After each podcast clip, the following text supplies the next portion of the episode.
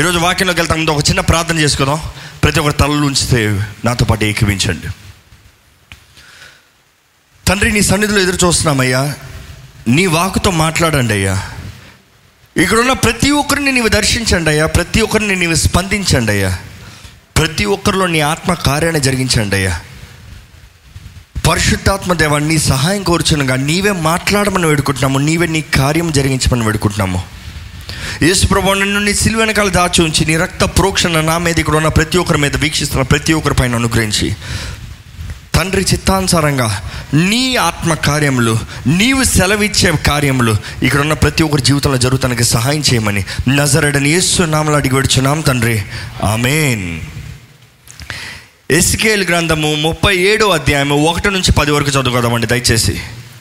యెహోవా హస్తము నా మీదికి వచ్చెను, నేను ఆత్మవశుడనై ఉండగా యెహోవా నన్ను తోడుకొని పోయి ఎముకలతో నిండి ఉన్న యొక్క లోయలో నన్ను దింపెను. ఆయన వాటి మధ్య నన్ను ఇటు అటు నడిపించుచుండగా ఎముకల అనేకములు ఆ లోయలో కనబడెను, అవి కేవలము ఎండిపోయినవి.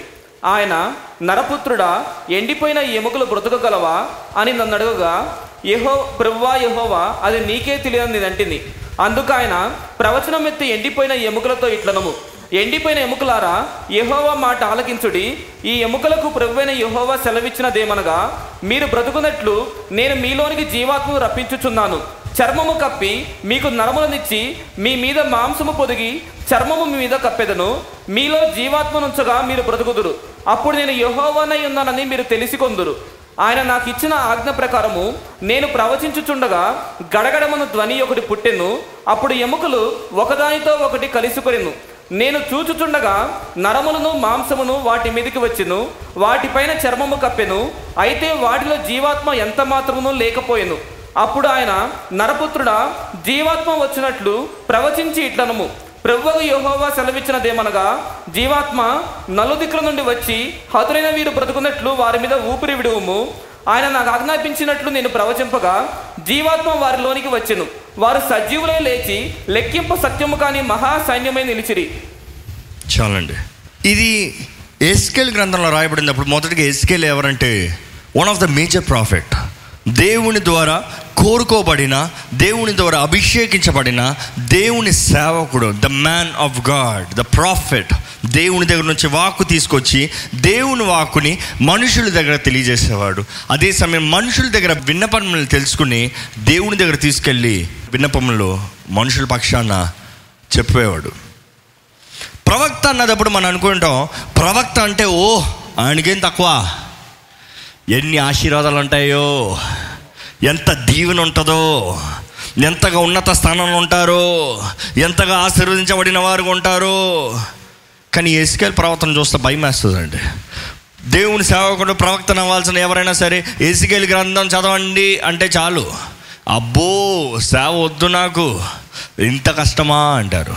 ఎందుకంటే దేవుని ప్రవక్త అక్కడ ఎంత వేదన, ఎంత కష్టం, ఎంత చేదైన పరిస్థితుల్లో, ఎంతో బాధ, ఎంతో వేదనతో నింపబడతాడు.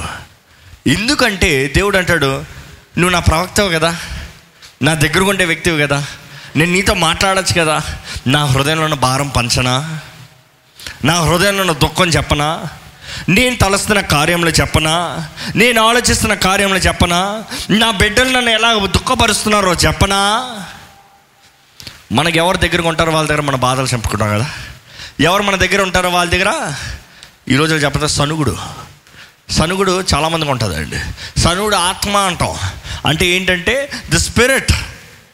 అది ఏంటంటే అది ఏదైనా ఒకటి ఉంటే చాలు మనిషి దగ్గరికి వెళ్ళి ఆయన ఏమన్నాడు తెలుసా, ఎప్పుడన్నాడు తెలుసా, నీ గురించి ఏమన్నాడు తెలుసా, ఆయన గురించి ఏమన్నాడు తెలుసా, ఆవిడ గురించి ఏమన్నాడు తెలుసా, ఎప్పుడు చూసినా ఇలాగంట అలాగంట ఇలాగంట అలాగంట. సనుగుడు మీకు ఉందా అండి? మీ ఇళ్ళల్లో సనుగుడు ఉందా? మీ జీవితంలో సనుగుడు ఉందా? సనుగుడు అంటే దేవుని ఆత్మ లేనట్టండి. ఎస్కేల్ గ్రంథంలో మనం చూస్తే అనేక కార్యాలు దేవుడు ఇట్లా అట్లా ఇది అది అని చెప్పుకుంటూ ఉంటాడు, కానీ అక్కడ సనుగుడు కనబడదు. కానీ ఆయన హృదయాన్ని పంచుకుంటాం కనబడుతుంది, షేరింగ్ ద హార్ట్. ఈరోజు అనేక కుటుంబాల్లో, అనేక జీవితాల్లో మనుషులు హృదయాన్ని పంచుకోరు, కానీ సనుగుడు ఎక్కువ ఉంటుందండి. తల్లిదండ్రులు కలుస్తారు బిడ్డలతో, ఎప్పుడు నేరాలు మోపుతామే, లేకపోతే సలుగుతామే. ఇది లేదు, అది లేదు, ఇది చేయలేదు, అది చేయలేదు. దేవుడు ఎంత ఆశీర్వదించినా దేవుని బిడ్డలు ఎప్పుడు చూసినా ఈ రోజులో చూస్తే సనుగుతూ ఉన్నారు.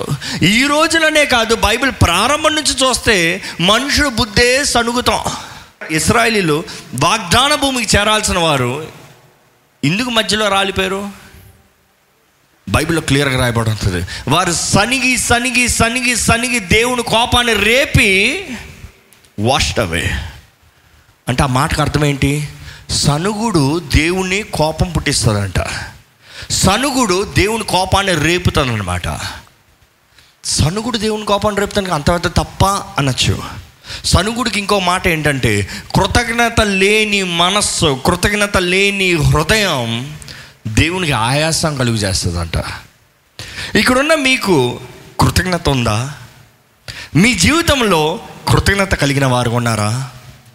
కృతజ్ఞత కలిగిన వారు కనబరుస్తారండి. కృతజ్ఞత అనేది బయట కనబరిచేది, కృతజ్ఞత అనేది చూపించేది.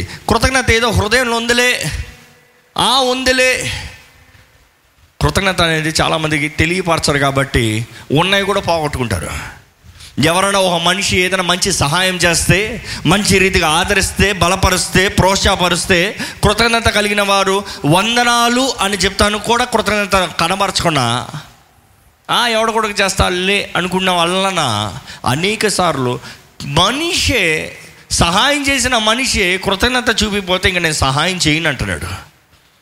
మరి దేవుడు అంటే దేవుడు మానవుడు ఒకడా? కాదు. కానీ దేవుడు ఆయన స్వరూపంలో మనుషుని చేశాడు, ఆయన పోలికల్లో మనుషుని చేశాడు. అంటే మనకి ఎలా కనిపిస్తుందో దేవుని కూడా అలాగా అనిపిస్తుంది. మనం ఏం ఆశపడుతున్నామో దేవుడు కూడా అది మంచివి ఆశపడతాడు. దేవుని బిడ్డలమైన మనం ఒకసారి పరీక్షించుకోవాలండి, ఎలా ఉంది మన జీవితం. చాలామంది ఇప్పుడున్న పరిస్థితిని బట్టి రేపు దేవుడు ఇవ్వబోయే ఆశీర్వాదాలను పోగొట్టుకుంటారు. ఆ మాటకు అర్థం ఏంటంటే, ఇప్పుడున్నది మీరు కష్టంలో ఉన్నారు, ఇప్పుడున్నది మీరు అంధకారంలో ఉన్నారు, ఇప్పుడున్న పరిస్థితుల్లో మీకు ఏం అవ్వట్లేదు, ఏమి జరుగుతలేదు. You don't see anything, you don't see life moving, everything is just stagnant. అన్నీ అట్లే, ఏమవుతుంది, ఎక్కడికి వెళ్తుంది, ఏం జరుగుతుంది, అసలు జీవితం ఏంటి, దేవుడేడి, దేవుని నమ్ముకున్నాను, దేవుని మీద ఆశ్రయించాను, ఏం జరుగుతుంది అని సనుగుతున్న వలన రేపు దేవుడు దాచి ఉంచిన గొప్ప ప్రణాళికలు, ధననిధులు, ఆశీర్వాదంలో మనం పొందుకోలేకపోతున్నామండి. ఈరోజు మీకు ఏం అర్థమైనా అర్థం పోయినా ఒక్కటి మటుకు మైండ్లో పెట్టుకోండి, కృతజ్ఞత కలిగిన మనస్సు కలిగి ఉంటాను నేర్చుకోండి. A heart of gratitude. కృతజ్ఞత ఉంటే దేవుడు ఎంతనా ఆశీర్దిస్తాడండి. కృతజ్ఞత ఉంటే దేవుడు ఎంతనా ధారాళంగా ఇస్తాడండి. కృతజ్ఞత ఉన్న రోజున తగ్గింపు ఆటోమేటిక్గా ఉంటుంది, కృతజ్ఞత ఉన్న రోజున స్తుతి ఆటోమేటిక్గా ఉంటుంది. ఎందుకంటే గ్రాటిట్యూడ్ ప్రొడ్యూసెస్ ప్రైజ్.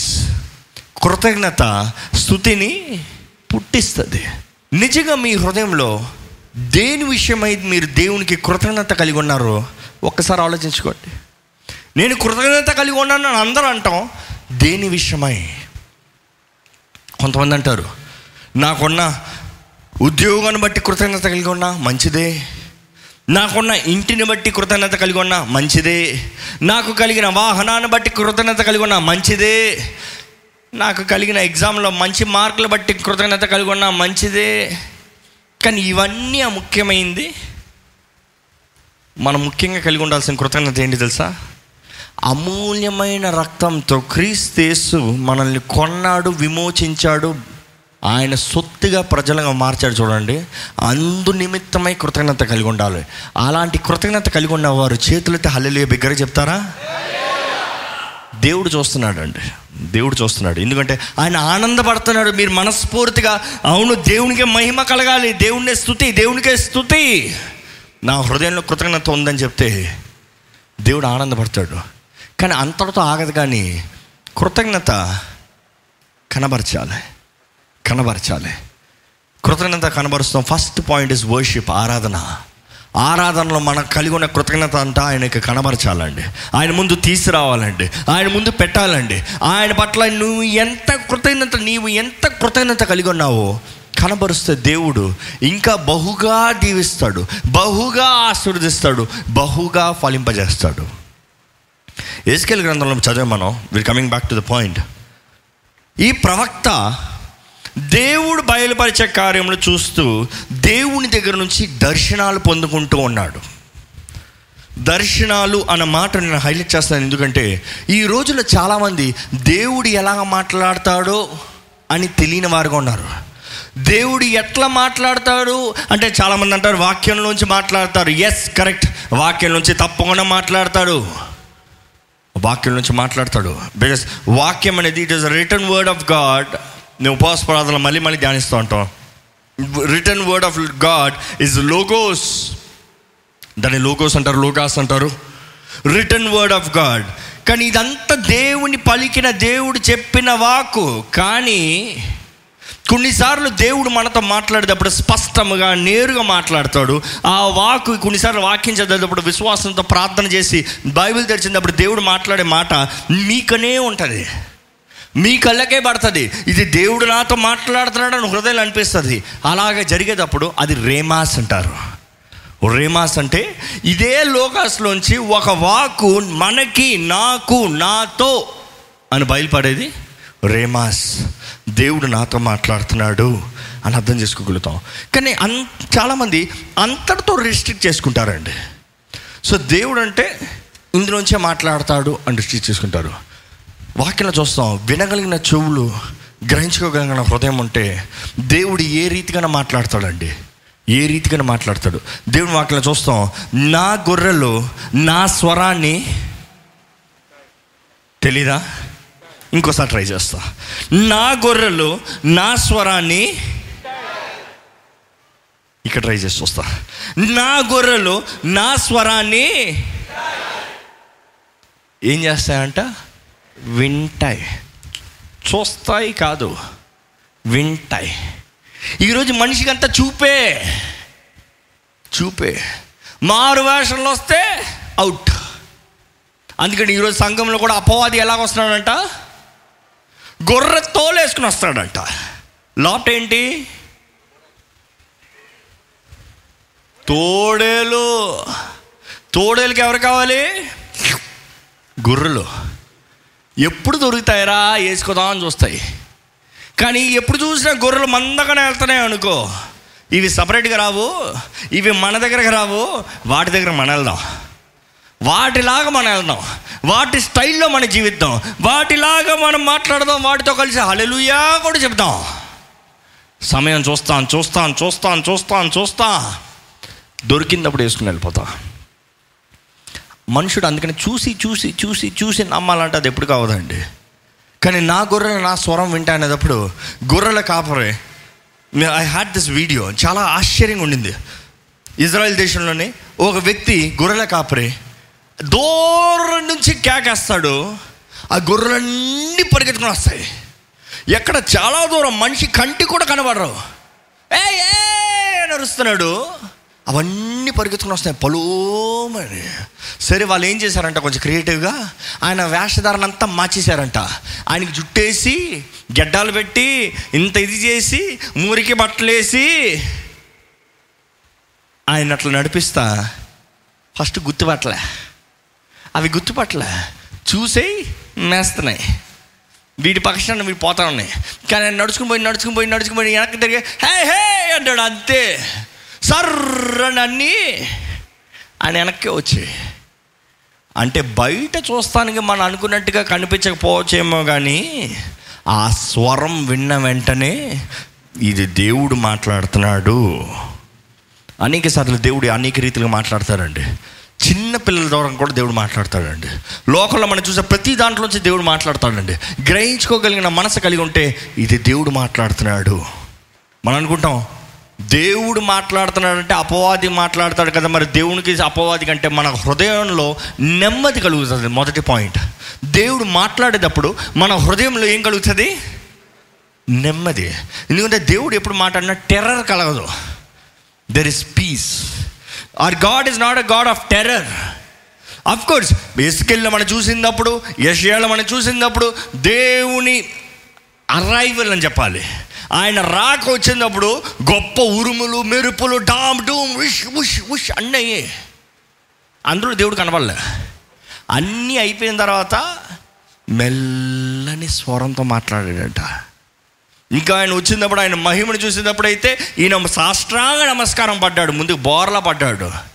కానీ ఆయన లేపి ఆయన బలపరిచాడు అని వాక్యంలో ఉంటుంది. హీ స్ట్రెంగ్థెన్డ్ హిమ్, బలపరిచి అప్పుడు మాట్లాడాడు. ఈరోజు దేవుడు మాట్లాడేటప్పుడు మనం అనుకున్నట్టుగా మాట్లాడకపోవచ్చేమో, కానీ ఆయన తప్పక ప్రతి ఒక్కరితో మాట్లాడాలని ఆశ కలిగి ఉన్నాడు. వాక్యం వినేటప్పుడు మనం గ్రహించుకోగలిగితే ఇట్ ఇస్ గ్రేట్. సో దేవుడు మాట్లాడే విధానంలో వాక్యం ద్వారా, మనుషుల ద్వారంగా, ప్రసంగం ద్వారంగా, ఆలయంలో ఆయన బిడ్డల ద్వారంగా అనేక రీతిగా మాట్లాడతాడు. కానీ ద మోస్ట్ కామన్, బైబిల్ అంతట్లో చూస్తాం, ఆయన మోస్ట్ కామన్ మాట్లాడేది ఎలాగంటే దర్శనాల ద్వారంగా. మీకు ఎప్పుడన్నా దర్శనాల్లో దేవుడు మాట్లాడిన వారు ఉంటే చేతులు ఎత్తానండి. Oh praise God, I praise God that you have this opportunity. ఎందుకంటే అనేక మందితో దేవుడు మాట్లాడుతున్నారు, కానీ అందరు గ్రహించుకోరు దేవుడే మాట్లాడుతున్నారని. ఎందుకంటే దర్శనాల్లో మాట్లాడినప్పుడు మనం అనుకుంటాం మన మైండ్లో ఉన్న ఇదే మనకి రిపీట్ అవుతుందేమో, మనం అనుకుందే జరుగుతుంది, మామూలుగా జరుగుతుంది. కానీ దేవుడు దర్శనాల్లోకి వచ్చే మాట్లాడతాడు. ఎందుకంటే ఈ మానవుడు అంతా లేచిన దగ్గర నుంచి నిమిషం దేవునితో సమయం గడపడంట. దేవుని సన్నిధిలోకి వెళ్ళినా కూడా ఈ మానవుడు ఏం చేస్తాడంటే ఈయన మాట్లాడేది మాత్రం మాట్లాడి లేచుకుని వచ్చేస్తాడంట. అవును కదా అండి. మనం ప్రార్థన చేసేటప్పుడు ఏం చేస్తాం? దేవుని వాక్యంలో ఉంటుంది, కనిపెట్టి ప్రార్థన చేయండి. మనం ఏం చేస్తాం? దేవుని సన్నిధిలోకి వెళ్ళి దేవా ఇది, దేవా అది, దేవా ఇది, దేవా ఇది, ఆమేన్, ప్రార్థన అయిపోయింది. అవునా? అప్పుడు మనమే మాట్లాడాం, దేవుడు మాట్లాడలేదు కదా. ప్రభువు తిరిగి మాట్లాడే వరకు ప్రార్థించి ధ్యానించుము.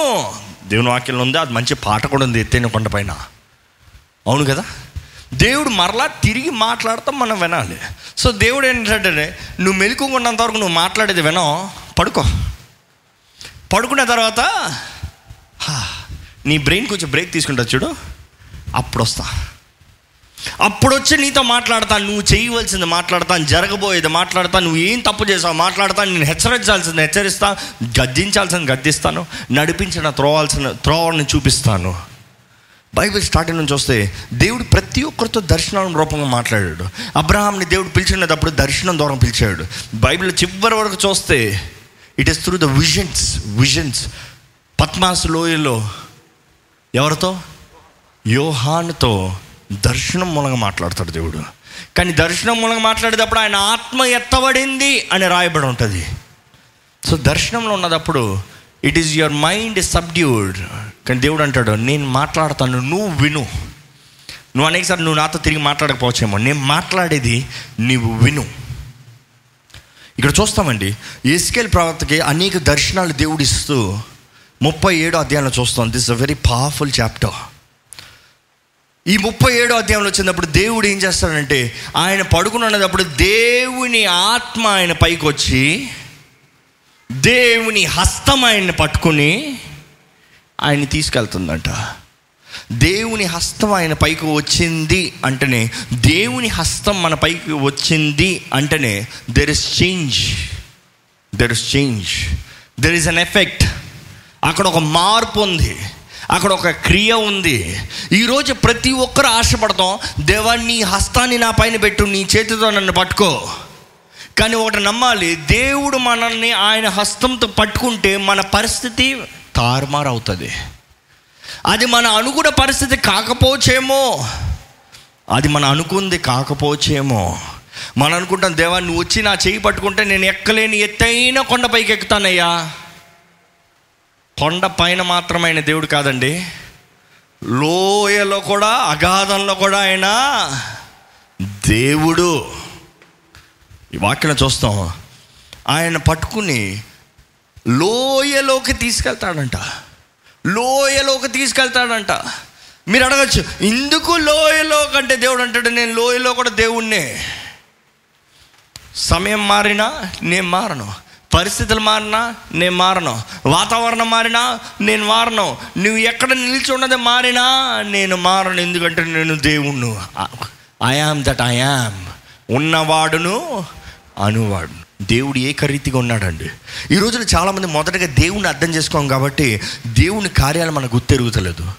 దేవుని వాక్యలో చూస్తే ఆయన అగాధంలోకి తీసుకెళ్ళాడంట, లోయలోకి తీసుకెళ్ళాడంట. ఆ లోయలో ఏమున్నాయి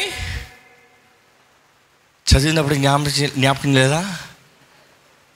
ఎండిన ఎముకలు ఉన్నాయి, ఇంకో మాటలో చెప్పాలంటే చచ్చిన శవాలు ఉన్నాయి, హతం చేయబడిన శవాలు వేయబడిన చోట. ఆ రోజుల్లో యుద్ధాలు జరిగినప్పుడు మంచి ప్రాంతంలో యుద్ధం జరిగిన శవాలు అక్కడ ఉంచరు. ఆ శవాలను ఏం చేస్తారంటే తీసుకొచ్చి ఎక్కడన్నా ఒక లోయలు వేస్తారంట. ఎందుకంటే మంచి ప్రాంతాన్ని ఎందుకు పాడు చేస్తాం, ఈ శవాలన్నీ ఆ లోయల్లో పడి ఉండనే. అందుకని లోయల్లోకి ఎవరు వెళ్ళరు, లోయల్లోకి వెళ్ళాలంటే భయం. లోయల్లో అంధకారం మాత్రమే కాదు, కానీ అంధకార శక్తులు ఉంటాయి, చీకటి ఉంటాయి, చచ్చిన ఆత్మలు ఉంటాయి, అందుకని వెళ్ళరు. కానీ దేవుని బిడ్డ లోయల్లో సంచరించిన నాకు ఏ అపాయమో కలగదు. అందుకనే దావీదు రాస్తాడు కీర్తనకారుడు, అంధకార లోయల్లోనే సంచరించినను ఏ తెగులో. అది విశ్వాసం ఉందా అండి? లోకాన్ని నమ్మేది మనం నమ్ముతాం కాదండి, వాక్యం చెప్పేది మనం నమ్మాలి. ఈరోజు మనుషులు వాక్యం చెప్పేది నమ్మేది మానేసి లోకం ఏమంటుంది, టెక్నాలజీ ఏమంటుంది, సైన్స్ ఏమంటుంది, ఏంటి కొత్తగా, ఏంటి new. For a kind information, science and Bible never goes together. Science Bible కలవదు. సైన్స్ అంటే దేవుడే లేడంటది, కానీ సైన్స్కి కావాల్సిన ప్రతి ఆధారం గతి లేక మళ్ళీ బైబిల్ దగ్గరికి వస్తుంది. ఎందుకంటే సైన్స్ ఉండటానికి ముందు, చేయబడటానికి ముందు సమస్త సృష్టిని చేసింది దేవుడు అండి. ఆయన చేసిన దాన్ని వీళ్ళు చింపుతూ ఆ కోడింగ్స్ చూస్తున్నారు అంతే, కోడింగ్స్ చూస్తున్నారంటే. కానీ మనుషుడు చేసే బుర్రకే అంత ఉంటాయి, మరి సర్వ సృష్టిని చేసిన దేవుని మహిమ బుర్ర ఎలాగుంటుంది? కానీ మానవుడు లోకాన్ని నమ్ముతాడు, లోకనాథులను నమ్ముతాడు, లోకంలో మనుషులు కనిపెట్టేది నమ్ముతాడు. వాక్యంలో రాయబడింది ఏంటంటే దేవుని వెర్రితనం మనుషుల కన్నా, మనుషుడి కన్నా, మనుషుడి జ్ఞానం కన్నా గొప్పదే అంట. అంటే then God can never be foolish in sight of man. మనం నమ్మాలండి, దేవుడు ఏది చేసినా మేలు కొరకే, మంచి కొరకే. లోయల్లోకి తీసుకెళ్ళినా మేలు కొరకే, మంచి కొరకే. నేను లోయలో ప్రవేశించినా మనల్ని మంచి కొరకే, మనల్ని కడతాను కొరకు, మనల్ని బాగు చేస్తాం కొరకు, మనల్ని వర్ధలింపజేస్తాం కొరకు. దేవుని వాక్యం చూస్తాం, ఆయన ఆత్మ, దేవుని ఆత్మ ఎజికేల్ని లోయల్లోకి తీసుకెళ్ళి ఎండిన ఎముకల దగ్గర నిలబెట్టాయంట. ఎండిన ఎముకలు, ఎండిన ఎముకలు అని తెలుగులో రాయబడింది కదండి. It is not just dry bones but very dry అని రాయబడి ఉంటుంది ఇంగ్లీష్లో. వెరీ డ్రై, కేవలం ఎముకలు కాదు, కానీ మామూలుగా ఎండుతాం కాదు, కానీ బాగా ఎండి ఎండి ఎండి ఇంకా పనికిరాని ఎముకలు, ఇంకా దాంట్లో ఏ మూలం లేని ఎముకలు, ఇంక ఎందుకు పనికిరాని ఎముకల దగ్గరికి దేవుని ఆత్మ తీసుకొచ్చి నిలబెట్టిందంట. ఆయన ఆత్మ తీసుకొచ్చి నిలబడతాం మాత్రమే కాదు, కానీ ఆ ఎముకల మధ్య సంచరింపజేసిందంట. ఇట్ మూడ్ అరౌండ్, ముందుకి వెనక్కి. ఎలాగుంటుందండి చచ్చిన ఎముకల దగ్గర మనల్ని తీసుకొచ్చి మనల్ని తిప్పుతూ ఉంటే మనకి ఎలాగ ఉంటుంది? ముందుకి వెనక్కి తీసుకెళ్తా ఉంటే ఎలాగ ఉంటుంది? ఎముకలు చూస్తే ఎలాగ ఉంటుంది?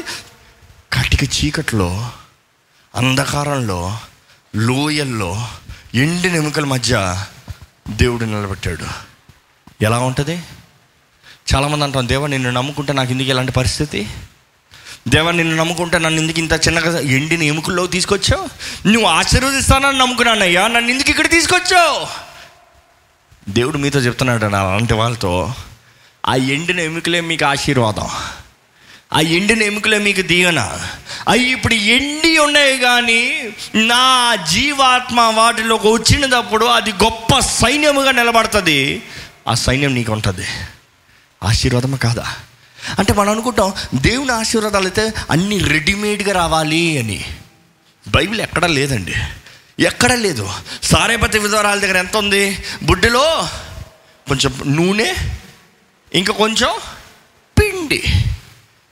దేవుడు అన్నాడు ఇంకా ఉన్నది ఒకే ఒక రొట్టె వస్తుంది, ఆమె బిడ్డ తిని చచ్చిపోవచ్చు, option number 1.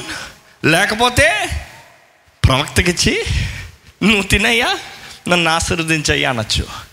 The choice is there. దేవుడు ఎందుకు ఆ పరీక్ష పెట్టాలి? దేవుడు ఎందుకు ఆ పరీక్ష పెట్టాలి? దేవుడు ఆ పరీక్ష పెట్టకపోతే ఆ కార్యం చేయలేడా? ఆ మొదటిది ఇస్తేనే దేవుడు చేస్తాడా? లేకపోతే దేవుని దగ్గర లేదా? కాదండి. దేవుడు పరీక్షించుకున్న ఏ గొప్పది విలువైంది చేయడు ఎవడు. జ్ఞాపకం పెట్టుకోండి, without a test there is no blessing. రాసుకోండి కావాలంటే. పరీక్ష లేకుండా ఆశీర్వాదం కావాలని ఈరోజు మనిషి ఆశపడుతున్నాడు, కానీ దేవుడు ఎవ్వడు. ఈరోజు చాలామంది అనుకుంటారు దేవుడు నమ్ముకుంటా నాకు ఆశీర్వాదాలు అట్లా వచ్చేస్తాయి, it is just flowing. And చాలామంది దేవుడు నమ్ముకో ఇంకా ఆశీర్వాదమే ఆశీర్వాదమే.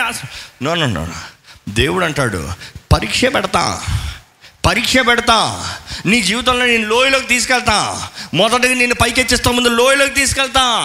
వాక్యాలు అందరం చూస్తామండి. యోసేపు దేవుడు ఆశీర్వదిస్తాను అన్న నెక్స్ట్ సెకండ్ దర్శనం చూపించాడు. వారు అన్నలంటే శాస్త్రాంగ నమస్కారం చేశారు. ఓహో ఘనుడిగా అవ్వబోతున్నాను అన్న వెంటనే ఎక్కడ తన్నాడు దేవుడు? గుంటలోకి తన్నాడు. అంటే నిన్ను ఆశీర్వాదిస్తానంటే రెడీ స్టార్ట్ గో. ఎవరైనా దేవుడా నన్ను ఆశీర్వదించు అని ఆశపడుతున్నంత రెడీ స్టార్ట్ పడతారు. జాగ్రత్త పడినప్పుడు దేవా అంటారా, లేకపోతే ఇదేంది ఇది అంటారా? విశ్వాసపరులు అయితే దేవా నువ్వు నా తోడన్నా అది చాలు. ఇక్కడ ఇసుకెళ్ళిలో కూడా అదే చూస్తాం. ఆయన లోయల్లో ఉన్నా కూడా ఎముకలు ఎండిన ఎముకల దగ్గర నిలబడిన భయం కనబడదు, కానీ observation, examination in detail, observing in detail, అవి ఎండిన ఎముకలు అని చెప్తున్నాడు. దేవుడు కూడా యోసేపుని తన్నినప్పుడు ఆయన ఎక్కడ ఎలా మారాడంటే, కుమారుడైన వ్యక్తి with special privileges went to a slave. దాసుడుగా మారాడు. దాసుడుగా మారిన వ్యక్తి ఇంకా బ్లెస్సింగ్ ఎక్కడికి వెళ్ళింది? ఖైదీగా మార్చింది. దాసుడి దగ్గర నుంచి ఖైదీగా పోయాడు.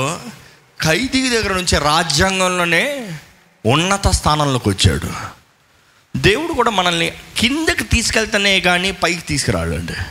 ఈరోజు మానవుడు కిందకి వెళ్తాం ఆశ లేదు, పైకి మాత్రం అంటాడు. దేవుడు అంటాడు కుదరదు, it is not possible unless I test and you clear the test then you fit for the blessing. ఇక్కడ చూస్తాం ఎండిని ఎముకల దగ్గర తీసుకొచ్చినప్పుడు ఆయన పరీక్షిస్తున్నాడు. ఎలాంటి ఎముకలు ఏంటది? నేను అనుకుంటాను ఏంటంటే జీవమున్న ఆయన మాత్రం ఎండిన ఎముకల దగ్గర పరీక్షిస్తున్నాడు.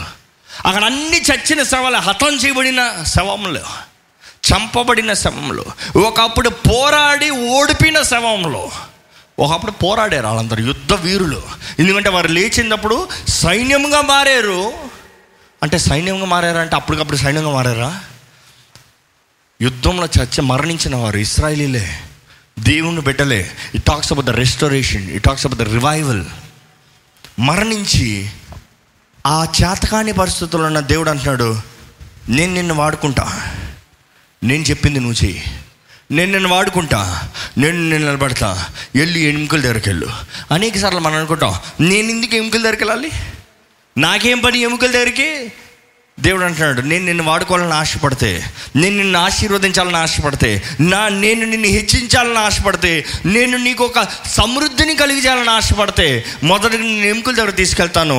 ఎందుకంటే ఆ ఎముకల గురించి నువ్వు అక్కర కలిగితే, what you see is not what matters, what they become is what they matters. అంటే నీవు చూచేది ముఖ్యము కాదు, కానీ వారు ఏం అవ్వబోతున్నారో అది ముఖ్యము. ఎండిన ఎముకకు సాదృశ్యం మీ కుటుంబం అయి ఉండొచ్చు అండి. చాలామంది కుటుంబాల్లో ఎండిన ఎముకల్లాగా ఉన్నారేమో. మీరు అనొచ్చు నేను మాత్రమే దేవుణ్ణి నమ్ముకున్నాను, నేను మాత్రం మంచి జీవితం జీవిస్తున్నాను.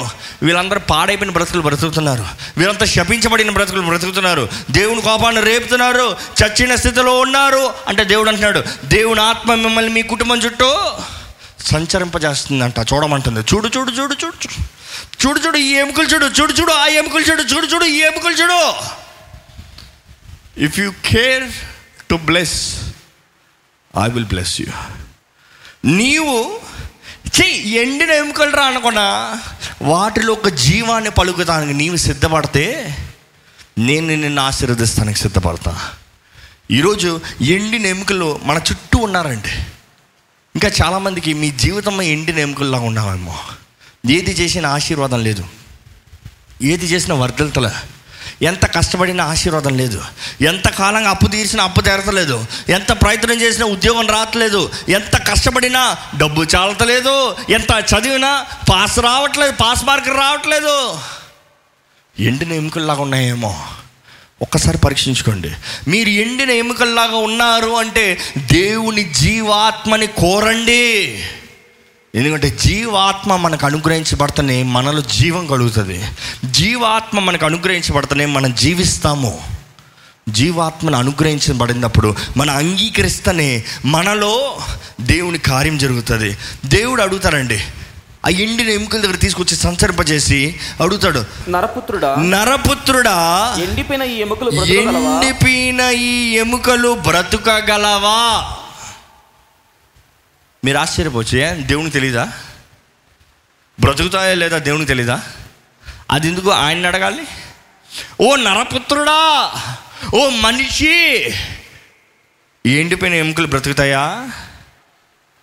ఈరోజు దేవుడు అడుగుతున్నాడు అండి, మీ జీవితంలో, మీ జీవితంలో ఎండిపోయిన పరిస్థితులు, మీ జీవితంలో ఉన్న ఎండిపోయిన శవంలో, ఎండిపోయిన కుటుంబం, ఎండిపోయిన వివాహ జీవితం, ఎండిపోయిన చదువులు, అది ఏదైనా సరే దేవుడు అడుగుతున్నాడు, కెన్ ఇట్ లివ్? ఏంటి మీ సమాధానం? మన సమాధానం ఏం తెలుసా? మనకు అంతా తెలిసినట్టు మాట్లాడతాం. కానీ కొంతమంది ఏంటి తెలుసా, దేవుని తెలీదా ఎందుకు అడుగుతున్నారు? అసలు మీరు చెప్పండి, దేవుని తెలుసా తెలీదా? మరి ఎందుకు అడుగుతున్నారు? ఆదామా, ఎక్కడున్నావు ఆదామా అని దేవుడు అడుగుతున్నాడు. ఎందుకు దేవుని తెలీదా? అనేకసార్లు నాకు అసాధ్యమైంది ఏమైనా ఉందా అని అడుగుతున్నాడు దేవుడు. ఎందుకు ఆయనకు తెలీదా? మనం చెప్పాలా? దేవుడు ఎప్పుడు ప్రశ్న అడిగినా ఆయన తెలియక కాదండి, మనకు తెలుసా, మనం గ్రహించుకుంటున్నామా, మనం నమ్ముతున్నామా, మనకి విశ్వాసం ఉందా? ఆదామా, నువ్వు ఎక్కడున్నావు అంటే నీ పరిస్థితి ఎలా ఉంది తెలుసా ఆదామా? అది ఇంకో ట్రాన్స్లేషన్. నాకు అసాధ్యమైంది ఏమైనా ఉందా అంటే ఎప్పుడు చూడలేదా నా పనులు నువ్వు? లేకపోతే ఎండిన ఎముకలు బ్రతకగలవా అంటే ఎప్పుడు నా శక్తి చూడలేదా, జీవాత్మని చూడలేదా, ఈ నరుణ్ణి రూపించిన వ్యక్తిని చూడలేదా, నువ్వు శక్తిని ఎరుగోవా? దేవుడు అడుగుతున్నాడు, ఈరోజు దేవుడు అడుగుతున్నాడు, is it possible to live?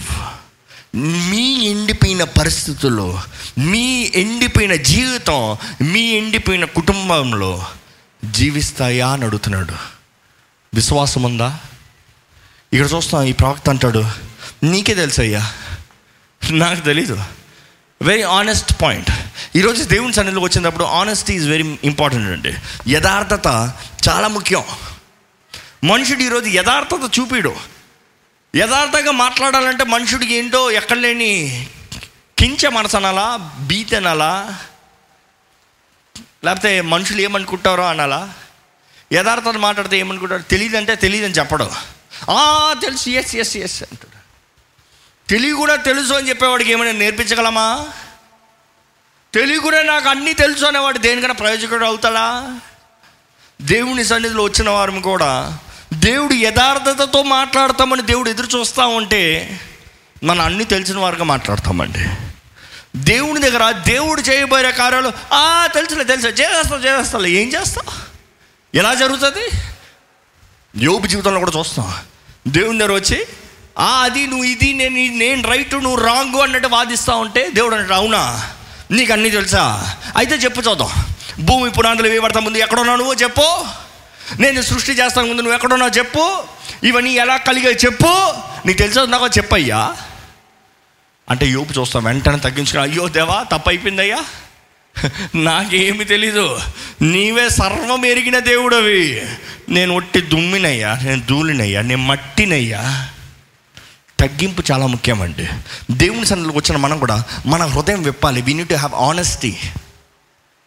ఈరోజు మనుషుడైతే బయట ఆనెస్టీ చూపిస్తానికి భయం ఏంటంటే మనుషులు ఏమనుకుంటారో, నన్ను చిన్న చూపు చూస్తారేమో, నేను పనికిరాని వాడిని అనుకుంటారేమో, నేను చేతకాని వాడిని అనుకుంటారేమో అనుకుంటారు. కానీ దేవుని దగ్గరకు వచ్చిన మనం యథార్థతతో ఆయన సన్నిధిలో మనం ఉన్న పాటున వస్తే ఆయన ప్రేమించే దేవుడు అండి. ఆయన ఆదరించే దేవుడు అండి.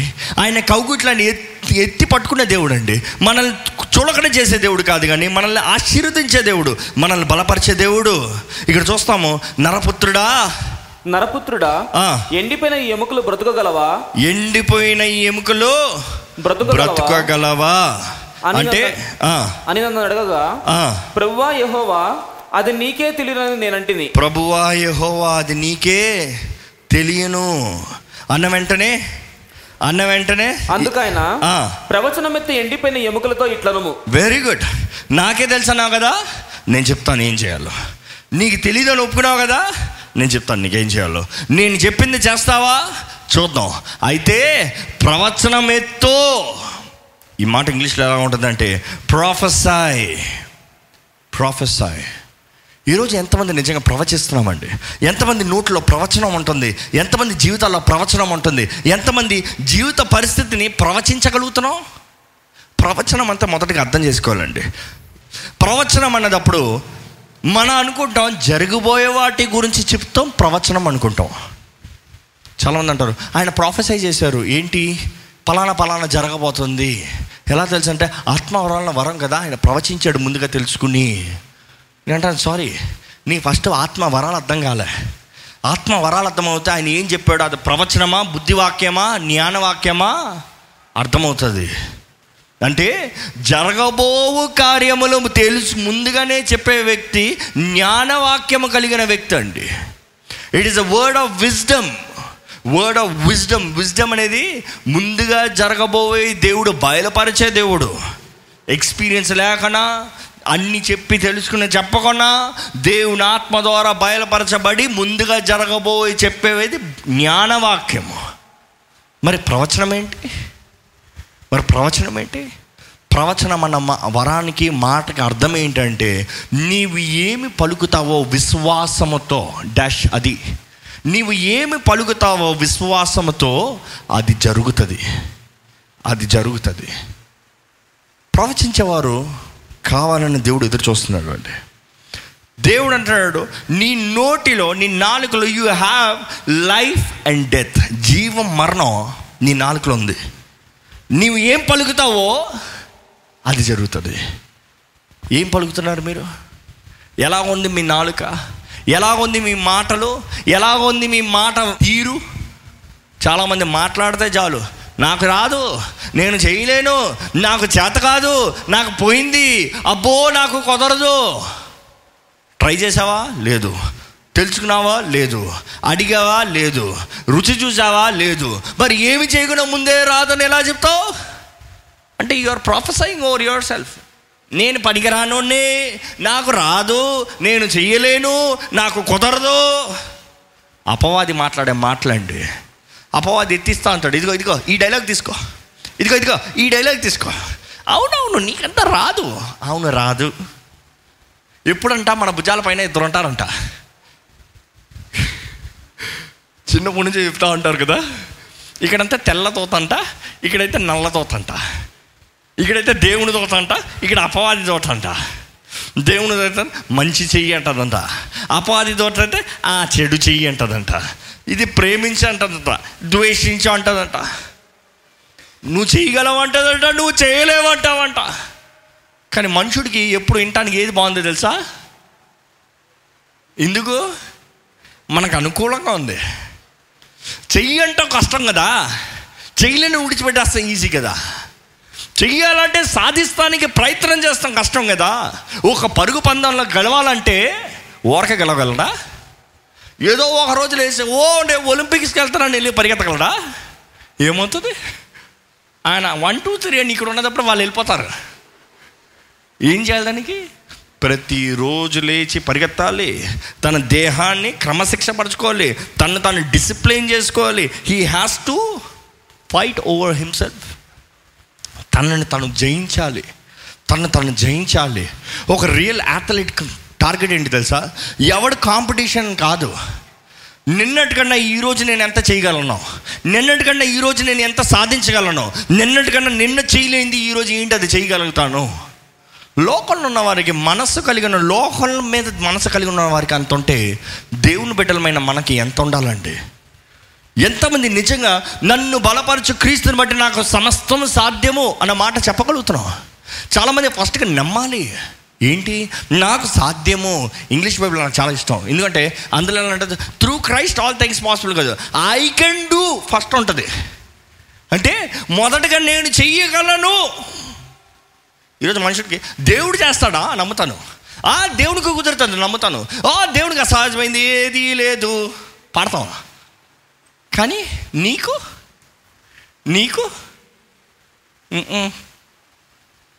ఎంతమంది అండి? అపవాది అంటాడు ఆ దేవుడు సర్వశక్తివంతుడే, ఎందుకంటే అపవాదే దేవుడు దగ్గరకు వచ్చేస్తాడు సర్వోన్నతుడా. మరి నీవు సర్వోన్నతుడు కుమారుడికి తెలియదా? దేవుని అభిషేకం కలిగిన వాడు దేవుని లాగా పని చేయగలని తెలీదా? యేసు ప్రభు చెప్పలేదా మీరు నా నందు విశ్వాసం ఉంచిన నాకన్నా ఘనమైన గొప్ప కార్యములు చేస్తారని? మరి ఏది విశ్వాసం? విశ్వాసం అంటే జరుగుతుంది. దేవుడు అంటున్నాడు అధికారం నీ దగ్గర ఉంది, యూ ప్రొఫెసర్, నేను చెప్తా, నా ఉద్దేశాన్ని తెలియజేస్తా, నా ఆశను బయలుపరుస్తా, నా చిత్తాన్ని తెలియజేస్తాను. పలకవలసింది నీవే, చేయవలసింది నీవే, సాధ్యాన్ని పరచవలసింది నీవే, ఈ అసాధ్యమైంది ఏది లేదని నమ్మాల్సింది నీవే. ఈరోజు ఎలా ఉందండి మన జీవితం? దేవుడు అనేక సార్లు ఆయన మంచి మేలు చేయాలని ఆశపడుతూనే ఉన్నాడు, ఆయన బయలుపరుస్తూనే ఉన్నాడు, ఆయన ఆలయంలోకి వచ్చేటప్పుడు చెప్తూనే ఉన్నాడు. కానీ ఎంతమంది నిజంగా మన పరిస్థితి, మన అనుకోని పరిస్థితులు ఉన్నప్పుడు మనం ప్రవచిస్తున్నాం. అన్నీ బాగున్నప్పుడు హల్లెలూయా చెప్తాం గొప్పతనం కాదండి. అన్నీ బాగున్నప్పుడు, అన్ని సుఖంగా ఉన్నప్పుడు, అన్నీ అనుకునేవి జరిగినప్పుడు దేవుడు ఎంత గొప్ప దేవుడు అని చెప్తాం, ఏం గొప్పతనం లేదు. ఇప్పుడు పరిస్థితి బాగోనప్పుడు, ఇప్పుడు చేతకాని పరిస్థితులు ఉన్నదప్పుడు, ఇప్పుడు అంధకారంలో ఉన్నదప్పుడు, ఇప్పుడు లోయలో ఎండిన ఎముకల దగ్గర ఉన్నదప్పుడు నా దేవుడు గొప్పోడు, అవసరమైతే ఎండిన ఎముకల్ని జీవింపజేస్తాడు అనే విశ్వాసం ఎంతమందికి ఉంటుంది? అది చాలా ముఖ్యం, చాలా ముఖ్యం. దేవుడు అంటాడండి నీవు ఎంత విశ్వాసాన్ని కనబరుస్తావో అన్ని ఘనమైన కార్యాలు జరిగిస్తా, నీకు ఎంత విశ్వాసం ఉందో నేను అంత గొప్ప దేవుడిని చూపిస్తా. వాక్యం చూస్తాం, యేసు ప్రభువు నజరేతుకు వెళ్ళినప్పుడు, సొంత ప్రాంతానికి వెళ్ళినప్పుడు ఆయన ఏం పెద్దగా చేయలేదంట. కొన్ని స్వస్థతలు లైట్గా చేసి ఇంకా పెద్దగా ఏం చేయలేదంట. ఎందుకు? ఆయనకు అభిషేకం లేదా? ఆయన అభిషేకం తగ్గిపోయిందా? ఆయన కార్యముల శక్తి లేదా? నో, ఆయన చేస్తానికి సిద్ధమే, కానీ అక్కడ ఉన్నవారు ఆయన యందు విశ్వాసం ఉంచలేదు కాబట్టి ఆయన ఏమీ చేయలేదు. ఈరోజు కూడా మారని దేవుడు మన జీవితంలో ఉన్నాడంటే ఆయన చేస్తానికి ఆయన సిద్ధంగా ఉన్నాడండి, ఆయన కార్యములు సిద్ధంగా ఉన్నాయి. మనం విశ్వాసం ఉంచితే ఆయన కార్యములు జరుగుతాయి, విశ్వాసం లేకపోతే ఆయన సిద్ధంగా ఉన్నా కూడా మన అవిశ్వాసాన్ని బట్టి దేవుడు దుఃఖపడతాడంట. ఛే, నేను ఇంతగా ఈ జీవితాన్ని ఆశీర్వదించాలి, నేను ఇంతగా ఈ జీవితాన్ని వర్ధలింపజేయాలి, నేను ఇంతగా ఈ పరిస్థితులు మార్చాలి, నేను ఇంతగా ఈ కుటుంబాన్ని కట్టాలి, నేను ఇంతగా వీరిని ప్రయోజకులుగా చేయాలని ఆశపడుతున్నాను. కానీ మాట నొల్లని వారుగా ఉన్నారే, మాట వినని వారుగా ఉన్నారే. ఇక్కడ చూస్తాము యెహెజ్కేలు దగ్గర అవాకు వచ్చిన వెంటనే నరపుత్రుడా ఎముకలతో చెప్పు. ఏంటి ఏం చెప్పాలి? బ్రతుకున్నట్లు ఇవి బ్రతుకున్నట్లు నేను మీలోనికి జీవాత్మను రప్పించుచున్నాను, నేను మీలోకి జీవాత్మని రప్పించుచున్నాను. ఈ మాట చాలా ముఖ్యమండి. మనం బ్రతకాలి అంటే మనలో ఏం కావాలి? అందరు చెప్పాలి. మనం బ్రతకాలంటే మీరు అనొచ్చు నేను బ్రతికే ఉన్నాను కదా అనొచ్చు.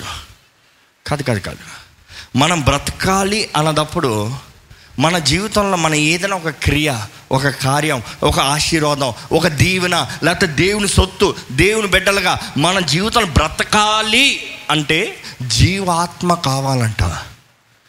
ఈరోజు జీవాత్మ మన దగ్గర సిద్ధంగా ఉన్నాడండి, మనల్ని ప్రేరేపిస్తూ ఉన్నాడు, ఒప్పింపజేస్తూ ఉన్నాడు, హెచ్చరిస్తూ ఉన్నాడు, నడిపిస్తూ ఉన్నాడు.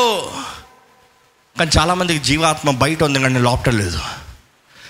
అక్కడ కూడా ఎండిన ఎముకల దగ్గర దేవుని ఆత్మ సంచరిస్తూనే ఉంది, దేవుని ఆత్మ అంతా తిరుగుతున్నాడు యెహెజ్కేలు. కానీ ఆ ఆత్మ ఆ ఎముకల్లో వస్తేనే క్రియ జరిగిస్తుంది, కానీ బయట ఉన్నంత వరకు క్రియ జరగదు. ఈరోజు పరిశుద్ధాత్మ సన్నిధి సంచారం మన మధ్య చుట్టూ ఉంటుందండి, కానీ చాలామందికి ఏ లాభం లేదు. చాలామంది ఇంకా కట్టబడిన స్థితిలో ఇలా నిలబడతారు దేవుని సన్నిధిలో. ఏంటో నోరు తెరిచి స్తుతించంటే ఇలా మౌనంగా ఉంటారు, ఏంటో దేవుడు ఏ మేలు చేయనట్టు. దాన్ని బట్టి దేవుని ఆత్మ మన మీద ఏం పని చేయలేదు. ఎవరైతే నోరు తెరిచి ఆహ్వానించి స్తుతిస్తారో వారిలోకి వస్తుంది. Do you believe? మీరు నమ్ముతున్నారా? అసలు ఎక్కడికి వచ్చిందంటే జీవాత్మని ఎక్కడ పలకమంటున్నాడంటే ఎముకల దగ్గర పలకమంటున్నాడు. అసలు ఎముకల సాదృశ్యం ఏంటి? నేను అనుకున్నాను, ఎందుకు ఎముకల నుంచాడు? అప్పుడే చచ్చిన సమాధులు దగ్గర తీరవచ్చు కదా. అసలు మాంసం లేదు, ఏమి లేదు, బుర్ర లేదు, గుండె లేదు, ఏమీ లేదు, ఎండిన ఎముకలే ఉన్నాయి. దాంట్లోకి జీవాత్మను రమ్మంటున్నాడు ఏంటి? ఎముకలు చాలా ముఖ్యమండి. Bones define our structure. Bones మన స్ట్రక్చర్ని చూపిస్తుంది. స్ట్రక్చర్ అంటే ఒక బిల్డింగ్ కట్టాలంటే ఏం కావాలి? పిల్లర్లు కావాలి. పిల్లర్లు లేకపోతే నిలబడదు బిల్డింగ్. ఎంత పెద్ద బిల్డింగ్ కట్టాలో అంత ఫౌండేషన్తో అంత పెద్ద పిల్లర్లు వేయాలి. దేవుడు కూడా అంటున్నాడు, నేను నీకు అన్ని స్ట్రక్చర్ సిద్ధపరిచి నీ ముందు పెడుతున్నా, ఏమి లేకుండా నీ ముందు పెడతలే. నీకు కావాల్సింది అంటే నీకు కావాల్సినంత వాస్ట్ ఆర్మీ, గొప్ప సైన్యాన్ని నీ ముందు పెట్టా. ఆ సైన్యానికి కావాల్సిన స్ట్రక్చర్ ఉంది, కానీ నీ విశ్వాసం కావాలి వాటిలో జీవాన్ని తెస్తానికి. నీకు విశ్వాసం అంటే నీ ముందు నష్టముగా, కష్టముగా, చేతకానిదిగా, ప్రయోజనం లేనిగా కనిపిస్తుంది, నీకు ఒక గొప్ప ఆశీర్వాదకరంగా మారుతుంది. దేవుడు అంటున్నాడు ప్రొఫెసర్. అక్కడ చూస్తామండి, ఎప్పుడైతే జీవాత్మను రమ్మని దేవుడు వాక్కు సెలవిచ్చిన రీతిగా ఆ ప్రవక్త సెలవిస్తున్నాడో, చదువుదామా ఒకసారి ఆ మాట చదువుదామా? ఆయన నాకు ఇచ్చిన ఆజ్ఞ ప్రకారము నేను ప్రవచించుచుండగా అంటే ఆయన ఏమి చెప్పాడో. నేను అనుకున్నాను, ఎందుకు ఆయన చెప్పేసి ఉండొచ్చు కదా, ఈయన ఎందుకు చెప్పాలి? దేవుడు చెప్పేసి ఉంటే వచ్చేసి ఉండేవారు కదా, దేవుడు చెప్పుంటే వచ్చి ఉండేవారు కదా, మరి ఇదిగో ఈయన చెప్పాలి. దేవుడు అంటాడు, నా చిత్తం నీకు తెలియజేస్తున్నా, కానీ నీవు సంపాదించుకోవాలి. నీ సొత్తు కావాలంటే నువ్వు ప్రకటించాలి. నువ్వు ప్రకటించేటప్పుడు నీకు కావాల్సింది ఏంటంటే విశ్వాసం. విశ్వాసం లేకుండా నువ్వు చెప్పుంటే ఏమి జరిగి ఉండదు. కానీ విశ్వాసంతో ఆయన చెప్పింది ఈయన ప్రకటిస్తే, వెన్ హీస్ ప్రొఫెసైయింగ్, ఏమైందంట? గడగడమను ధ్వని ఒకటి పుట్టెను. అంటే రాట్లింగ్. ఎముకలు ఎలా ఉంటాయని రెండు స్టిక్లు కొడతా వస్తాయి, రెండు చెక్క ముక్కలు కొడతా వస్తాయి. అనుకుని చూడు, కొన్ని వేల అక్కడ ఎంత నెంబర్ లేదు, వాస్ట్ ఆర్మీ అని మాత్రం ఉంది, గొప్ప సైన్యం అని ఉంది. గొప్ప సైన్యం అన్నప్పుడు అప్పటికే యుద్ధంలో మరణించిన సైన్యాల్లో ఇంకా వాళ్ళ దగ్గర ఏమేమి ఉన్నాయో అన్ని పెద్ద శబ్దం. ఈయన ఇంకా ప్రవచిస్తూ ఉంటానే. వాక్యం సరిగ్గా చదవండి. అని చెప్పి ముగించిన తర్వాత కాదు, నీకు విశ్వాసం ఉండి నీ విశ్వాసంలోంచి నోటి మాట ఇంకా నోరు మీద ఉన్నదప్పుడే, నాలుక మీద ఉన్నదప్పుడే క్రియ అయిపోయిందంట. అంటే మనం విశ్వాసం ఉంచితే దేవుడు మన విశ్వాసాన్ని లోపట చూస్తే, మనం ఇంకా నోటితో చెప్పి ముగిస్తాం ముందే ఆయన కార్యం ప్రారంభించేస్తాడంట. నమ్ముతారా అండి? మనం ఇంకా పలికి ముగిస్తాను ముందుగానే, మన నాలుక మీద ఉన్నదప్పుడే ఆయన క్రియ జరిగిస్తాడంట, హృదయంలో విశ్వాసం ఉంటే. ఇక్కడ చూస్తాము, ఆ ఎముకలన్నీ ఒకేసారి శబ్దం వచ్చి ఎక్కడికక్కడ జాయింట్లు వచ్చాయంట. పాపం ఓ చెయ్యి అక్కడెక్కడో పడి ఉండొచ్చు, ఒక కాలు అక్కడెక్కడ పడి ఉండొచ్చు, తలకాయ అక్కడెక్కడో ఉండొచ్చు.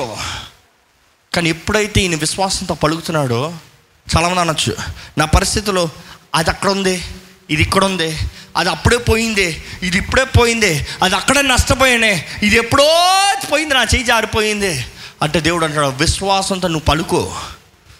నీకు పోయి ఉండొచ్చేమో, నా సమయం వచ్చినప్పుడు అన్నీ సమకూడి జరుగుతాయి. నువ్వు పలుకుతే చాలు, అన్నీ దగ్గరకు వస్తాయి. It will come at one point. ఒకేసారి వస్తాయి. నువ్వు అక్కడికి వెళ్ళేమో, ఇది దొరుకుతుందా దొరకలే. ఇక్కడికి వెళ్ళేమో, ఇది దొరుకుతుందా దొరకలే. దేవుడు అంటాడు, నువ్వు ఇక్కడే నిలబడు. నువ్వు విశ్వాసంతో వాక్కు సెలవి, అన్నీ నీ దగ్గరకు వస్తాయి, అన్నీ నీ ముందుకు వస్తాయి. నీకు విశ్వాసం ఉంటే నువ్వు ప్రవచించు. ఈరోజు ఎంతమంది నిజంగా ప్రవచిస్తున్నామండి? మీ జీవితాలను ఎంతమంది ప్రవచిస్తున్నారు, మీ జీవితం మీ కుటుంబాలను ఎంతమంది ప్రవచిస్తున్నారు. చాలామంది తల్లులు వాళ్ళ బిడ్డల గురించి చెప్తా ఉంటారు, అంటారు అమ్మ ఆపండి అమ్మ అంట.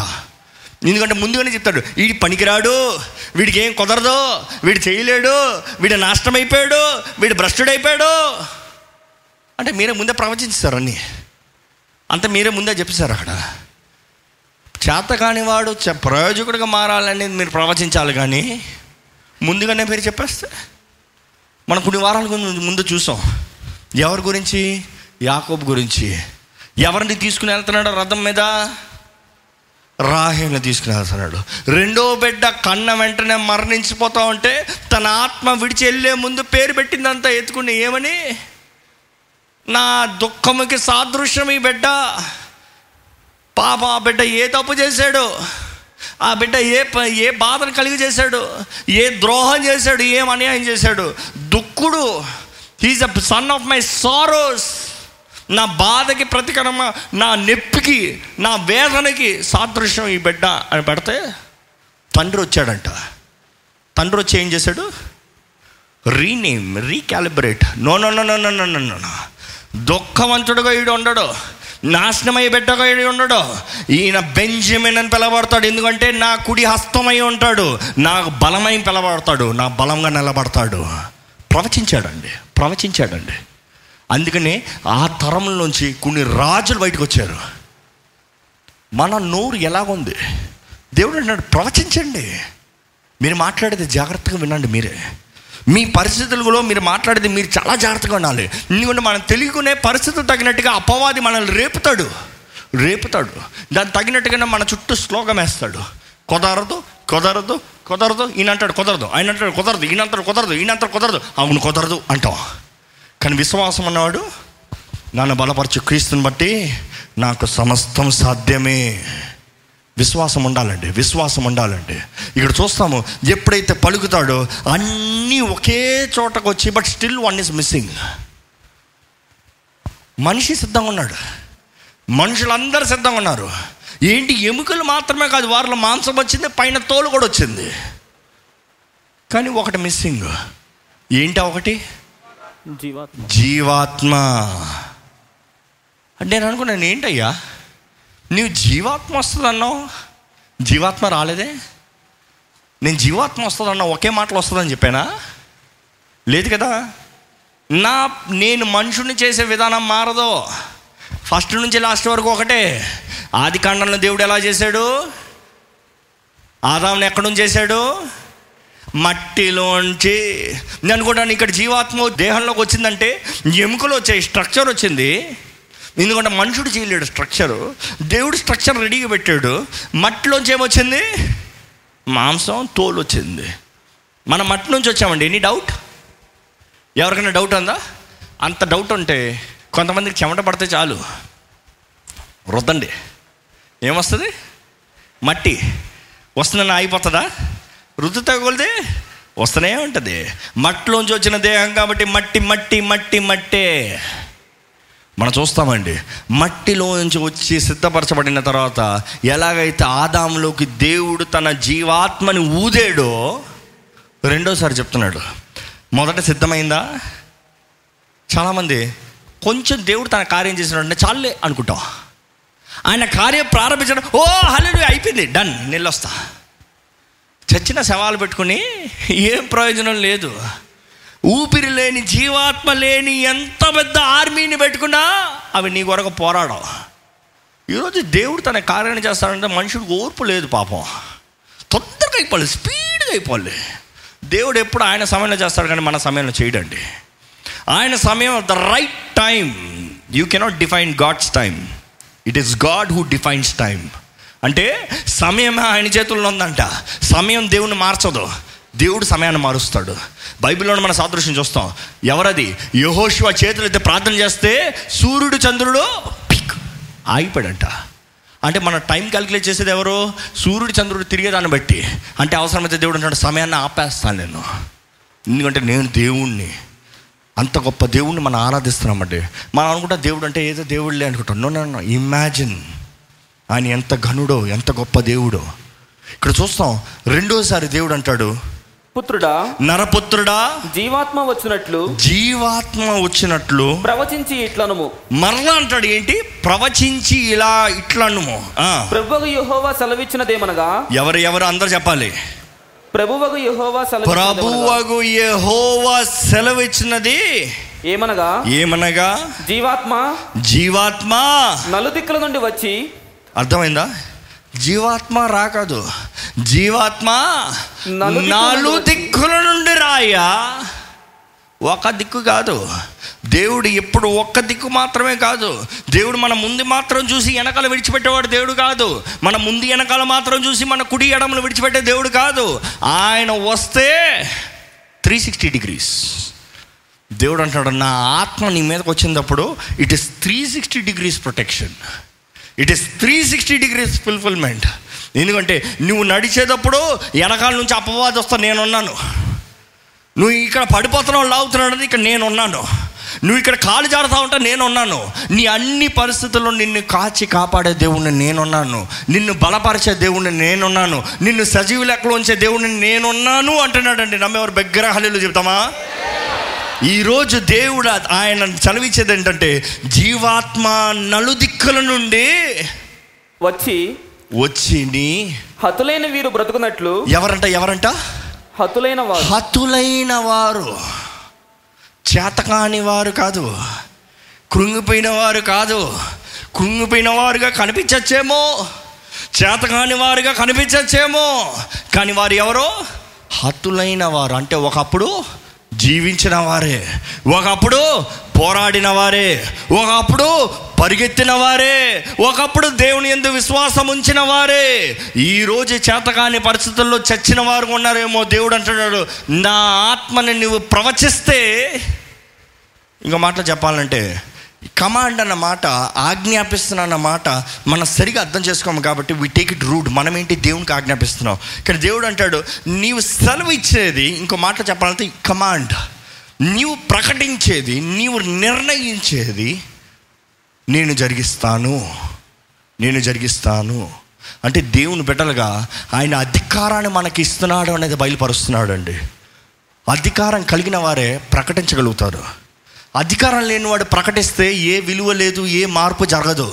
ఒక రాజకుమారుడు ఇక్కడికి వచ్చి, రాజ్యంలో ఉన్న వారికి రాజకుమారుడు వచ్చి ప్రకటిస్తే విలువ ఉంటుంది, కానీ అడుక్కునోడు కుమారుడు వచ్చి ప్రకటిస్తే ఏమైనా విలువ ఉంటుందా? రాజకుమారుడు వచ్చి నువ్వు రావాల్సిందే, నువ్వు చేయాల్సిందే అంటే అది కమాండే. దేవుని బిడ్డలుగా మనం రాజకుమారులమే, రాజ్యవంశానిమి, ఏర్పరచబడిన జనాంగానిమి, విలువైన రక్తం ద్వారా కొనబడి ఆయన సొత్తుగా మార్చబడిన ప్రజలమే. ఈరోజు ఇఫ్ యూ ప్రొఫెసర్, నీవు ప్రకటిస్తే, నువ్వు ఆజ్ఞాపిస్తే, దేవుడు అంటున్నాడు నువ్వు ఆజ్ఞాపించింది జరుగుతుంది, జరుగుతుంది. మనం చూస్తామండి, యేసు ప్రభు కూడా ఇదే చేశాడు. కానీ దేవుడు ఎజికేల్ని లోయలో తీసుకెళ్ళి ఒక దర్శనంలో చూపించాడేమో, కానీ యేసు ప్రభు అయితే 3 రోజులు కుళ్ళు పట్టేసి గబ్బు కొడుతున్న సమాధి దగ్గరికి వెళ్ళి, లాజరో లేచి బయటికి రా. It was a command. అక్కడికి వెళ్ళి దేవుని నామం మహిమార్థమై అదే కార్యం జరిగింది. జీవాత్మను ప్రకటించాడు, ఎందుకంటే ఆయనే జీవమై ఉన్నాడు కాబట్టి. జీవాత్మ దిగిరా అని చెప్పక్కర్లా యేసు ప్రభుకి, ఎందుకంటే ఆయనే జీవం, ఆయనే మార్గం, సత్యము, జీవము. ఆయన ద్వారా తప్ప ఎవరో తండ్రి దగ్గర చేరలేరు. అందుకనే లాజరు బయటికి రా అంటే జీవాత్మ ఆయనలోకి వచ్చి 3 రోజులు చచ్చిన సమాధి అయినా కూడా, శవమైనా కూడా బయటికి లేచి వచ్చాడంట. అంటే దేవుడు ఆది నుండి అంతం వరకు ఏకరీతిగా ఉన్నాడండి. ఆయన క్రియలు ఏకరీతిగా ఉన్నాయండి. మనం ఈరోజు ఆయన జీవాత్మని ఆహ్వానిస్తే, జీవాత్మ ఎలాగొచ్చిందంట ఒకసారి చదవండి. ఆయన నాకు ఆజ్ఞాపించినట్లు నేను ప్రవచింపగా జీవాత్మ వారిలోనికి వచ్చెను, వారు సజీవులై లేచి. వారు ఏమయ్యారంట? సజీవులై లేచి. ఈ మాట అందరిని జ్ఞాపకం చేసేలా, వారు ఏమయ్యారంట? సజీవులై లేచి. జీవాత్మ వస్తే ఏం కలుగుతుంది? సజీవం. ఈ సజీవం అన్న మాటకి ఇంకో మాట ఏంటంటే రిజరక్షన్, సమాధి నుంచి. అదే మనం చూస్తాం, యేసు ప్రభు 3 రోజులు సమాధిలో ఉన్న తర్వాత 3వ రోజు ఏమొచ్చింది? జీవాత్మ. దేవు తండ్రి దగ్గర నుంచి ఆత్మ వచ్చి రోజ్ జీసస్ ఫ్రమ్ డెత్, అంటే ఆ శవం నుంచి బయటికి తీసుకొచ్చిందంట, ఆ సమాధి నుంచి బయటికి తీసుకొచ్చిందంట. ఆయన ఆత్మ ఈరోజు అదే ఆత్మ మన అందరిలో నివసించాలని ఆశపడుతున్నాడు అండి. పరిశుద్ధాత్ముడు మనందరిలో ఉండాలని ఆశపడుతున్నాడు. ఈరోజు పరిశుద్ధాత్ముడు అన్నామంటే మనుషులు ఇట్లా అయిపోతున్నారు. నాకు కాదు, నేను బాప్తీసం తీసుకున్నప్పుడే నాకు వచ్చేలా పరిశుద్ధాత్ముడు. అవునా, ఉన్నాడా? సెలవు ఇవ్వండి, చూద్దాం కార్యం ఎలాగ ఉంది, జీవితం ఎలా ఉంది, ఆత్మవరాలు ఉన్నాయా? చాలామంది నూనె ఆత్మవరాలు అప్పుడే వెళ్ళిపోయి ఇప్పుడు లేవు. దేవుడు మారడని వాక్యంలో మొత్తం ఉంటే అప్పుడు చేసిన దేవుడు ఇప్పుడు చేయడా? అప్పుడు జరిగించిన కార్యాలు ఇప్పుడు జరగవా? బైబిల్ ఎక్కడన్నా ఉన్నాయా ఆగిపోయాన్ని? బైబిల్ ఎక్కడన్నా ఉందా ఇంకా జరగదని? మరి మనుషుడు ఎందుకు అంటే మనుషుడి శక్తి ద్వారా ప్రయత్నం చేసి దొరకకపోతే లేవు. Give up, never give up on God because he never gave up on you. ఆయన ఎప్పుడు మనమైన విశ్వాసం వదలలేదండి. ప్రతి క్షణం ఆశపడుతున్నాడు, తిరిగి వస్తావేమో, ఆయనకు ఊట్లో చేరతావేమో, ఆశీర్వదించబడతావేమో, ఆయన చిత్తంలో నడుస్తావేమో, ఆయన రాజ్య పాత్రగా మారతావేమో. మనం ఎలా గివప్ చేస్తాం? కానీ పరిశుద్ధాత్మ కలిగిన ప్రతి ఒక్కరూ ఒక పని చేయాలి.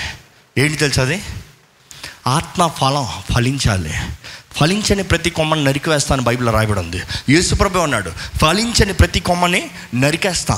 సమయం ఉంది కదా అని ఆలస్యం చేయొద్దు, సమయం ఉంది కదా అని నిర్లక్ష్యపరచొద్దు. క్రీస్తు రక్తం చేత కడగబడిన మనం, ఆయన ఆత్మ ద్వారా నింపబడిన మనం, మన జీవితాలు ఫలిస్తేనే ఆయన సొత్తుగా ఆయనతో పాటు యుగ యుగాలు తరతరాలు జీవిస్తామండి. ఈరోజు దేవుని జీవాత్మ మన పైకి దిగి రావాలని ఆశపడదామండి. ఈరోజు దేవుని జీవాత్మ మనల్ని నింపాలని ఆశపడదామండి. దేవుని జీవాత్మని మనలోకి ఆహ్వానిద్దామండి. దయచేసి ప్రతి ఒక్కరు తలలు ఉంచి ఈ సమయం ఎవరు అటు ఇటు తనకండి. దేవుని ఆత్మ కార్యము మన మధ్య జరగాలి. పరిశుద్ధాత్మ కార్యము మన మధ్య జరగాలి. దేవుని ఆత్మ కార్యము ఈరోజు జరుగుతూనే కానీ ఆయన మన పట్ల కలిగి ఉన్న ఉద్దేశములు, మార్గములు, చిత్తము నెరవేరదు. దేవుని వాక్యం వింటే చాలదు, కానీ విన్నా తగినట్టుగా జీవించాలి, విశ్వాసాన్ని కనబరచాలి, విశ్వాసపు మార్గంలో నడవాలి. దేవుడు ఆశపడుతున్నాడు. ఎవరు ఎవరు ఎవరో అని విశ్వాసం ఉందా, నిరీక్షణ ఉందా? అది అంధకార లోయ అయినా సరే దేవుడు గొప్ప దీవెన, గొప్ప ఆశీర్వాదం, గొప్ప సమృద్ధి మనకు అనుగ్రహించాలని ఆశపడుతున్నాడు. ఈ సమయంలో దేవుని ఆత్మ సహాయాన్ని కోరదామండి, ఆత్మ నింపుదలను కోరదామండి, పరిశుద్ధాత్మ తోడు, పరిశుద్ధాత్మ వరాలని కోరదామండి, ఆత్మానుసారంగా జీవిద్దామండి, ఫలించే జీవితాన్ని కలిగి ఉందామండి. ఈ సమయంలో పరిశుద్ధాత్ముడు మిమ్మల్ని ఒప్పింపజేస్తే క్రీస్తుకు విరోధంగా చేసిన పాపములు ఏదైతే ఉందో ఒప్పుకోదామండి. నమ్మదగిన దేవుడు, పిలిచిన దేవుడు, నమ్మదగిన దేవుడు, సకల దోషములను సకల పాపములను కడిగివేసే దేవుడు.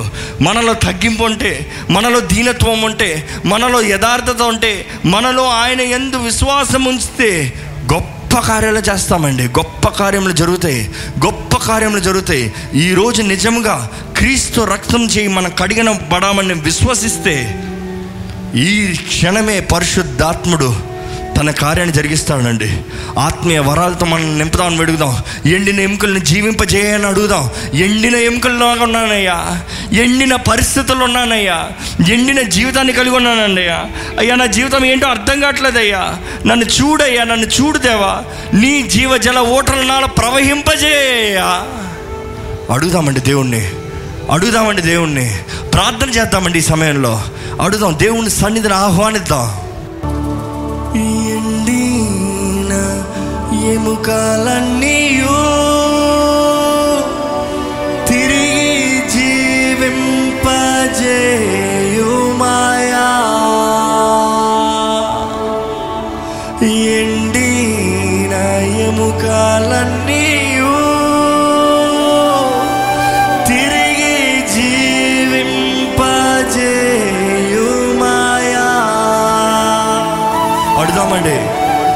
ఎండిన ఎముకలన్నీయు తిరిగి జీవింపజేయుమయా, ఎండిన ఎముకలన్నీయు తిరిగి జీవింపజేయుమయా.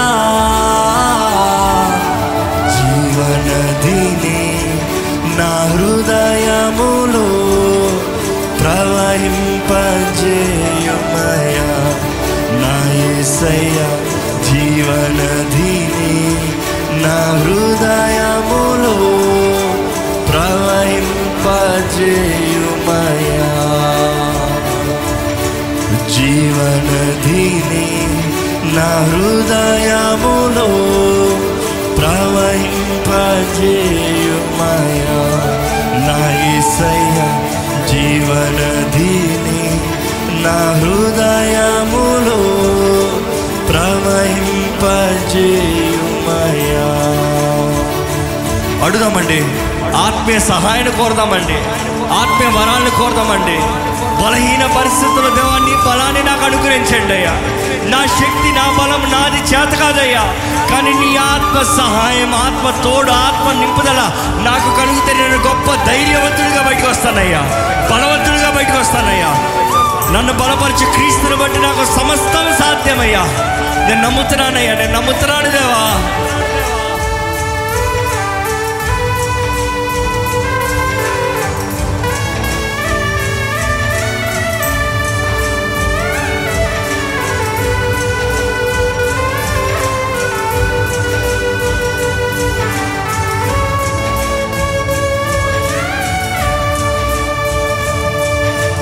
బలహీన సమయములో నీ బలము ప్రసాదించుము.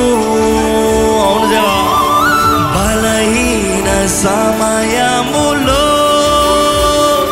నీ బలము ప్రసాదించుము. జీవనదిని నా హృదయములో ప్రవహింపజేయుమయా. నా యేసయ్యా జీవనదిని నా హృదయములో ప్రవహింపజేయుమయా. నిజంగా దేవుని సహాయం, దేవుని కృప, దేవుని ఆత్మ మీలోకి దిగి రావాలంటే అడగండి దేవుణ్ణి. జీవాత్మతో నేను నింపయ్యా, జీవాత్మ నలు దిక్కుల నుండి నా మీదకి రాయ్యా. అడగండి దేవుణ్ణి. మీరు అడిగితే చాలు, మీరు ప్రవచిస్తే చాలు. మీ జీవితం పైన మీరే ప్రవచించండి, ప్రకటించండి. నా జీవితం క్రీస్తు సొత్తు, నా జీవితం యేసు ప్రభు సొత్తు. అపవాది నా మీద అధికారం లేదు. ఏ కీడు, ఏ శాపం, ఏ నష్టం, ఏ దిగులుకి నా మీద అధికారం లేదని ప్రకటించండి.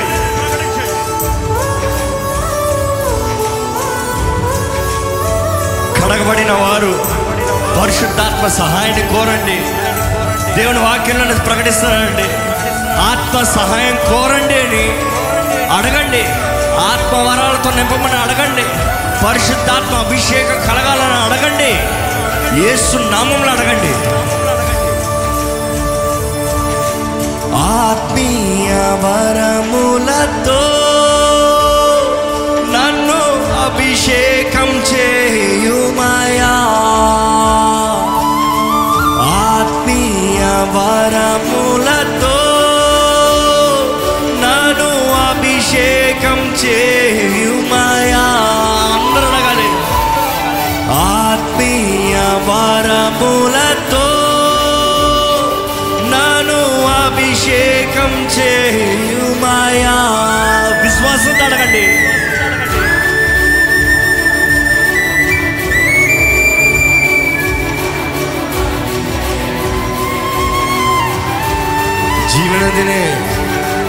జీవనదిని నా హృదయములో ప్రవహింపజేయుమయా.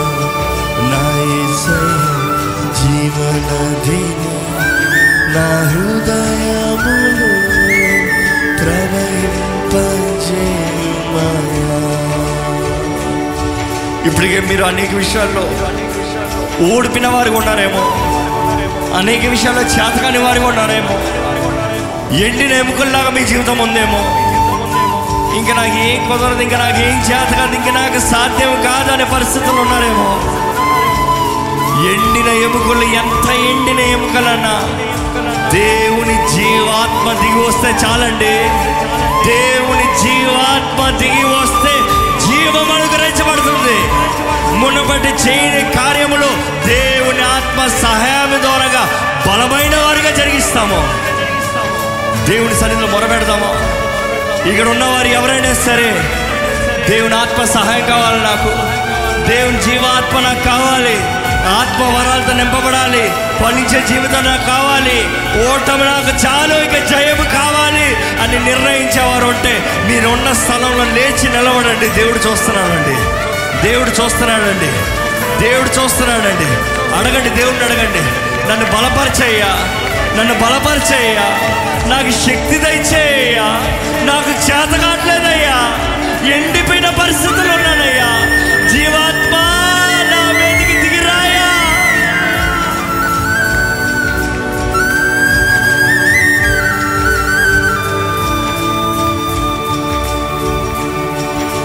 శరీర క్రియలన్నీయు నాలో నశింపజేయుమయా, శరీర క్రియలన్నీయు నాలో నశింపజేయుమయా. అడుగుతామండి దేవుణ్ణి, శరీర క్రియలన్నీయు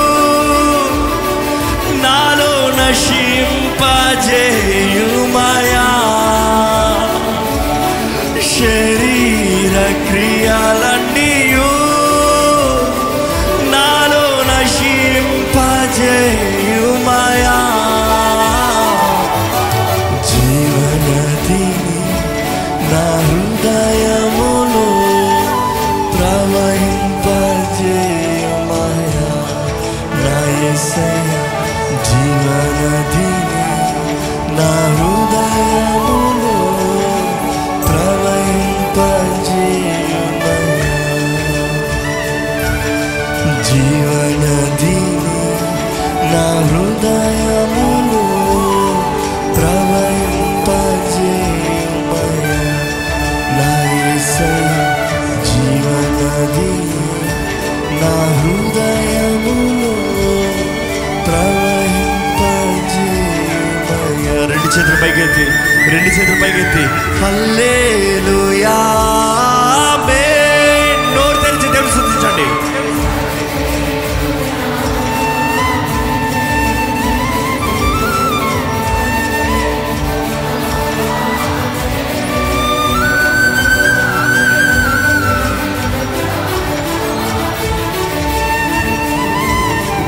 జీవనది నా హృదయములో ప్రవహింపజేయుమయా, నా యేసయ్యా. జీవనది నా హృదయములో ప్రవహింపజేయుమయా,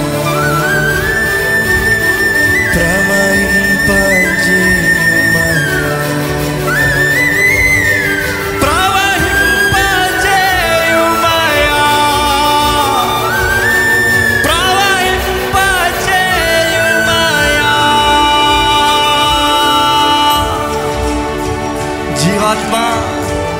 జీవాత్మ నా మీదకి దిగిరాయ్యా, జీవాత్మ నా మీదకి దిగిరాయ్యా, నలు దిక్కుల నుండి నా మీదకి దిగిరాయ్యా.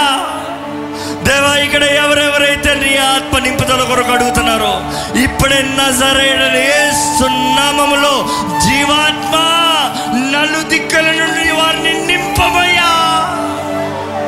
ఎండిన ఎముకలను చూడండి అయ్యా, ఎండిన జీవితాన్ని చూడండి అయ్యా, ఎండిపోయిన పరిస్థితిని చూడండి అయ్యా, ఎండిపోయింది ప్రతిదీ చాలయ్యా.